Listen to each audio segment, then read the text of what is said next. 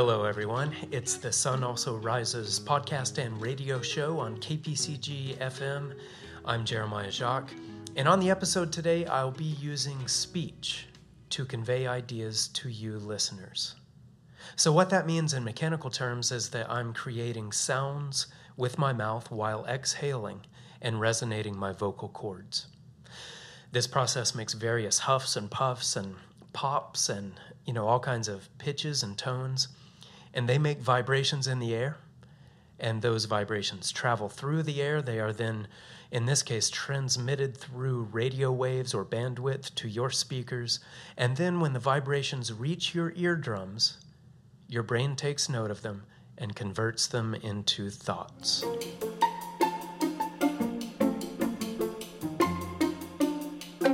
This is an astonishing thing, really.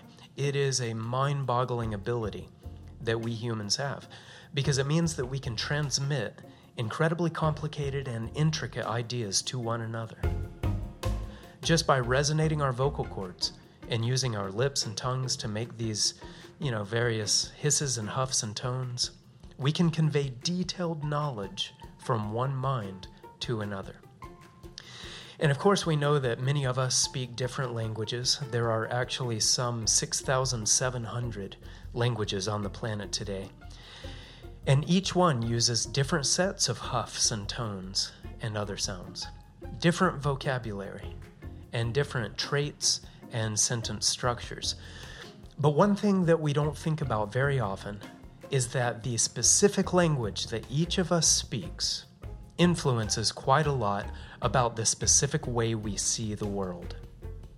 And it actually affects our thinking and even aspects of our behavior in more ways than most of us would think.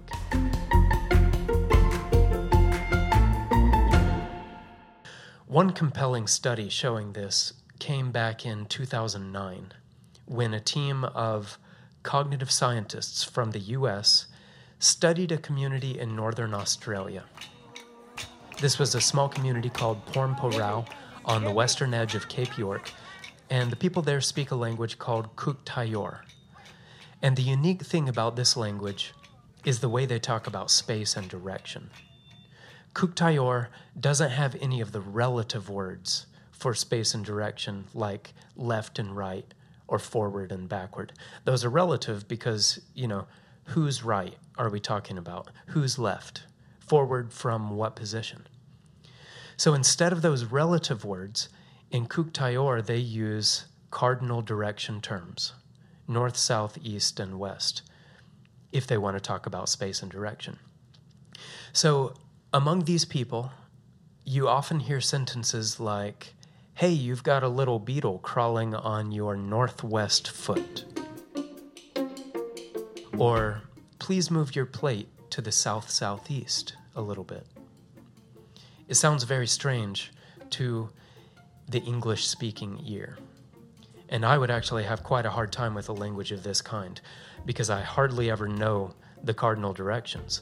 If I see the sun and I know roughly what time of day it is, and then if I'm free to take an embarrassingly long time to visualize everything, I can usually figure it out. But if I can't see the sun and don't know the time, then I usually would have no clue. But it's different for the Kuuk Thaayorre speaking people. This is just how they always speak. And one obvious consequence of speaking this language is that it forces the people to be firmly oriented at all times. They have to have their bearings firmly about them at all times. And they become so adept at it that it becomes second nature. Effortless.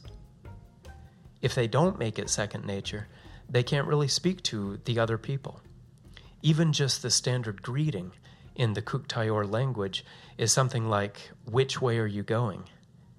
And the usual answer should be something like, "South, southeast, in the middle distance. How about you?" So if a person doesn't know which direction he's facing and what his heading direction is, it's not really possible to even get past a casual hello. The influence that this trait of language has on the Kuuk Thaayorre people is quite profound. I'll read a quote here from Lera Boroditsky, who is one of the scientists who studied this. She wrote, quote, "The result is a profound difference in navigational ability and spatial knowledge between speakers of language that rely primarily on absolute reference frames, like Kuuk Thaayorre, and languages that rely on relative reference frames, like English. Simply put, speakers of languages like Kuuk Thaayorre are much better than English speakers at staying oriented and keeping track of where they are, even in unfamiliar landscapes or inside unfamiliar buildings. What enables them, in fact forces them, to do this is their language." Actually, we have a clip here of Lera Boroditsky explaining a little bit more about this. This is from a conference that she spoke at in New Orleans last year. In fact, people who speak languages like this stay oriented really, really well. They stay oriented better than we used to think humans could. We used to think that humans were worse than other creatures because some biological excuse, oh, we don't have magnets in our beaks or in our scales. No. If your language and your culture trains you to do it, actually, you can do it. There are humans around the world who stay oriented really well. So it's clear that this trait of the Kuuk Thaayorre language ends up really enhancing the speaker's awareness of absolute direction and their awareness of geographical and astronomical markers. It changes their brains so that they're always oriented. Their language really influences their thought in a significant way.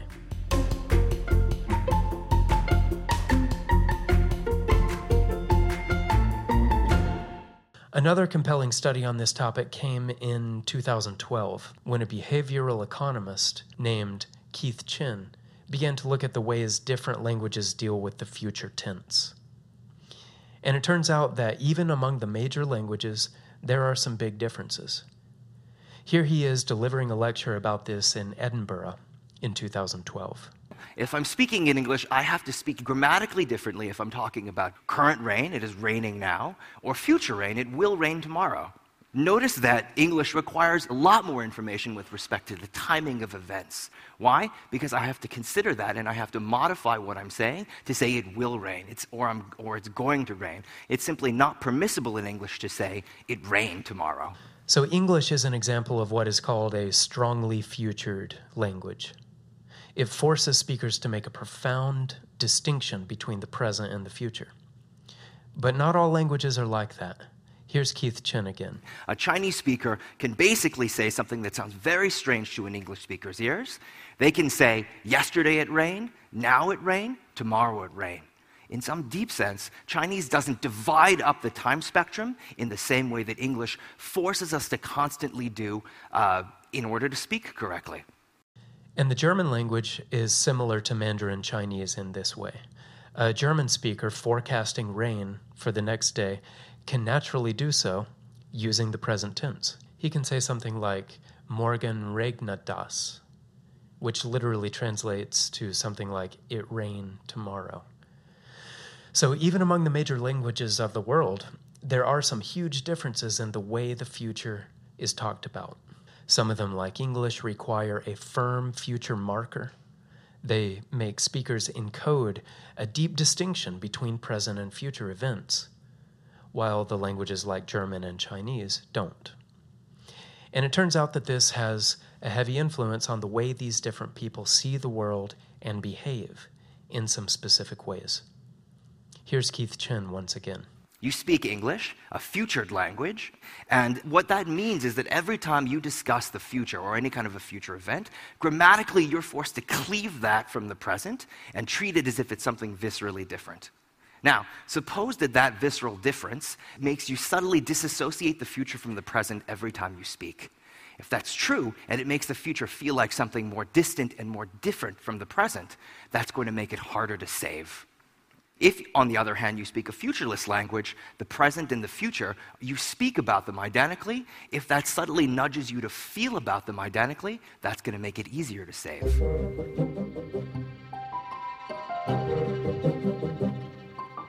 Keith Chen has spent years studying how these linguistic differences make the speakers of the various languages think and act. And his research shows that if someone's language makes them separate the present from the future, then they're not as good at saving money, as he said there. They disassociate the future from the present to a greater degree. And they end up kind of thinking of their future self as more removed from their present self. And that makes them less likely to be kind to that future self. They're less inclined to put money away for that distantly removed person. And they're also more inclined to eat and behave in other ways that are, unkind to their future selves. And Chen's research says that this is largely because their language requires the speakers to encode that deep distinction between present and future. And you might think that this sounds just like a national trait more than a linguistic one. Maybe Germans are just more inclined to save money than Americans, not because of their verb tenses, but because they are German. I wondered about that at first too. And I would say that probably could still play a large role, but Keith Chen spent quite a lot of time comparing speakers born and raised within the same country. Countries like Switzerland, for example, where many of the people speak French, a strong future language, and many of the people speak German, a weak future one. And he found the same results as when he was comparing different countries. Speakers of the languages with weak future tenses engaged in dramatically more future-oriented behaviors than their strong futured fellow citizens of that same country.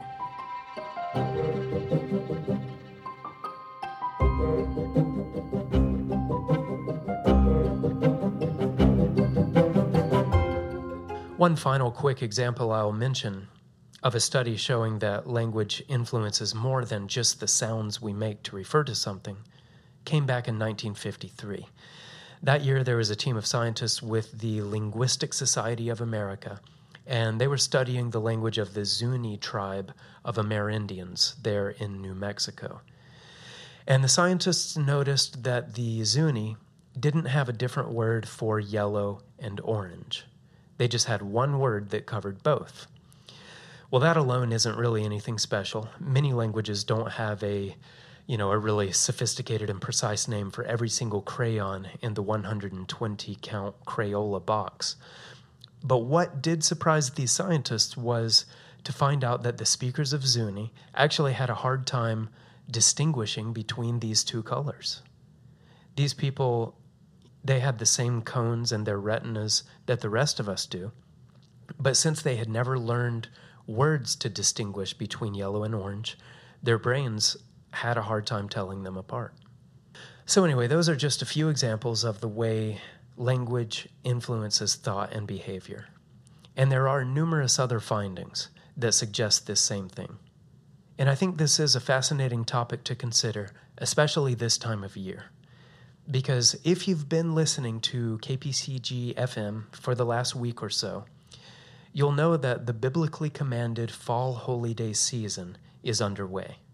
And the Feast of Tabernacles is happening right now. The Feast of Tabernacles is the time that pictures the world tomorrow, or the 1,000-year reign of Jesus Christ on earth. And the Bible gives us quite a lot of very inspiring detail about this future time of unprecedented peace and benevolent godly rule. Scripture tells us that war will come to an end. Swords will be beaten into plowshares.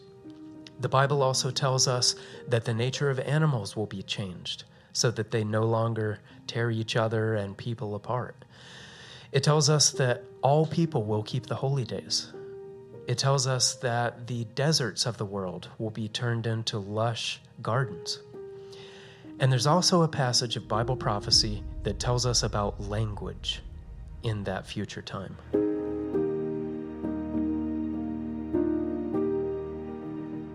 Before we examine that passage, I'd like to take a few minutes to consider some background information that the Bible gives about all the languages of the world today. Genesis 11 records the history of mankind just a short time after the Great Flood. This was about 2 generations after that flood, and verse 1 of Genesis 11 says, The whole earth was of one language and of one speech. And then the passage goes on to say that the bulk of people gathered at this time somewhere in the area that is now Iraq. And they began collaborating on a massive project. There were no communication barriers to hinder their work, since they all spoke the same language. So the project was forging ahead at great speed. But the problem was that this project that they were collaborating on was a profoundly anti-God project. It was a tower, the Tower of Babel, and they hoped that this tower would place them above the reach of any future floodwaters in case God decided to send another flood. So the whole purpose of the tower really was so that they could live their lives as they pleased, not obeying God's law, and still avoid the punishment that had come upon earlier generations as a result of their having broken God's law. Verse 4 explains that. But in response to this, God did something ingenious, something utterly original. He abruptly divided the people into separate linguistic groups. He presumably did this by instantly kind of rebooting the language centers, what's called the Broca's area, in their brains. Genesis 11, verse 7 says God confounded their language so that they wouldn't be able to understand each other. So there may have been dozens of language groups that were created that day. We don't know all the details, but we know that that was the origin of the parent languages of the 6,700 different tongues that are spoken around the world today. And over the generations, mankind has corrupted all of our thousands of languages more and more as time goes by. Each one today is filled with all kinds of impurities and, vagaries and perversions. Most of the impurity and ambiguity in today's languages just results in accidental confusion and miscommunication. But sometimes people even exploit these impurities intentionally. One famous example of this came back in 1945, after the United States had demanded that Japan surrender. And the U.S. threatened destruction if Japan wouldn't. Well, the Japanese government responded with a very interesting word, mokusatsu. It's an interesting word because it has two fairly different meanings. It can either mean, we withhold comment for now, so please give us a little more time, or it can mean, we are treating your message with contempt. So two quite different meanings, one which would have played well to the Japanese public and encouraged them to keep on fighting, and one which would have possibly kept the U.S. from taking strong action.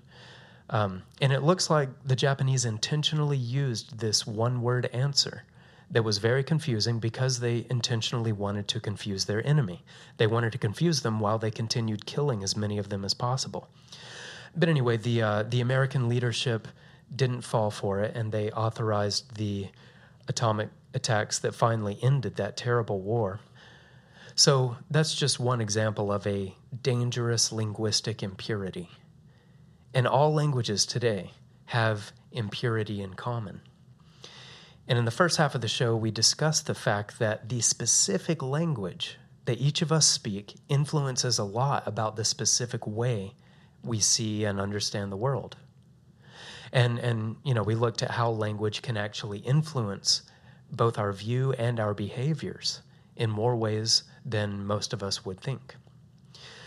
So anyway, to tie all this together, as I mentioned a moment ago, one of the inspiring details that the Bible tells us about the future age that mankind will enter after Christ returns to restore God's government on earth is about language. It says there will be a pure language, one language, once again, spoken by all, that will be free of the ambiguity and flaws and darkness that corrupt the thousands of languages spoken in the world right now. Zephaniah 3, verse 9, talks about this language of the world tomorrow, and it records God saying, "For then will I turn to the people a pure language." Strong's exhaustive concordance of the Bible says the word pure in this passage means clarified, made bright, carefully selected, and clearly polished. So that word is really packed with great power and meaning. Pure here signifies that beyond being universally spoken, this future worldwide language will be clarified, made bright, clearly polished. It will be pure. So if the language is pure, what will that mean for the speakers?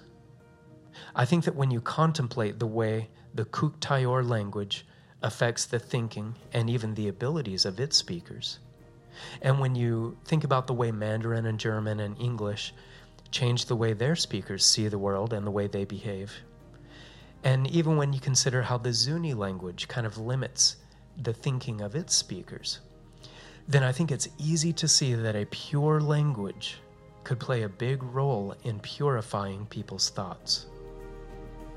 This pure language of this peaceful future time will help to change the people who speak it. It will help to convert them into upright, law-abiding, and law-loving individuals. It will help them to live pure lives. Let's just read the rest of Zephaniah 3, verse 9 here. It says, "For then will I turn to the people a pure language, that they may call upon the name of the Lord to serve him with one consent." So this Bible passage shows that during this future time, the people of the world will use their universal pure language to praise and serve the Creator God. A pure purpose for a pure language. The world-renowned educator, Mr. Herbert W. Armstrong, discussed what the world will be like during the future time when all men speak this pure language. In his booklet, The Wonderful World Tomorrow, What It Will Be Like, he wrote, quote, "Today, all languages are corrupt. All languages have peculiarities of expression and grammatical oddities which cause misunderstandings and make them difficult for foreigners to learn. In most cases, even native speakers have problems with their own language. Many are in sad need of spelling reform, English being probably the prime example. Once the returning Christ conquers this earth, he will usher in an era of total literacy, total education, and give the world one new pure language. Think of the new era of good literature, good music, and of the avoiding of duplicated effort, misunderstandings through linguistic difficulties, and thousands of painstaking hours of translations. What an age it will be when all the world becomes truly educated and speaks the same language." End quote. So in the present world, rife with linguistic confusion that contributes to frictions and, confusion, it's difficult to even imagine such a bright and harmonious future as the one that Mr. Armstrong described there.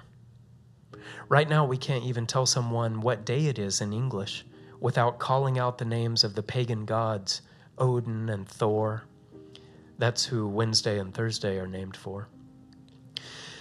In the world today, with languages that twist our thoughts and incorporate all sorts of pagan references, it's hard to envision it. But the Bible makes clear that the dawning of that age of pure speech and lasting peace is very near. And mankind's transition to that one language of purity will be dramatic. It'll be a massive change, and it will affect more than just the words people use. Evidence shows that it will actually play a role in building godly purity in mankind.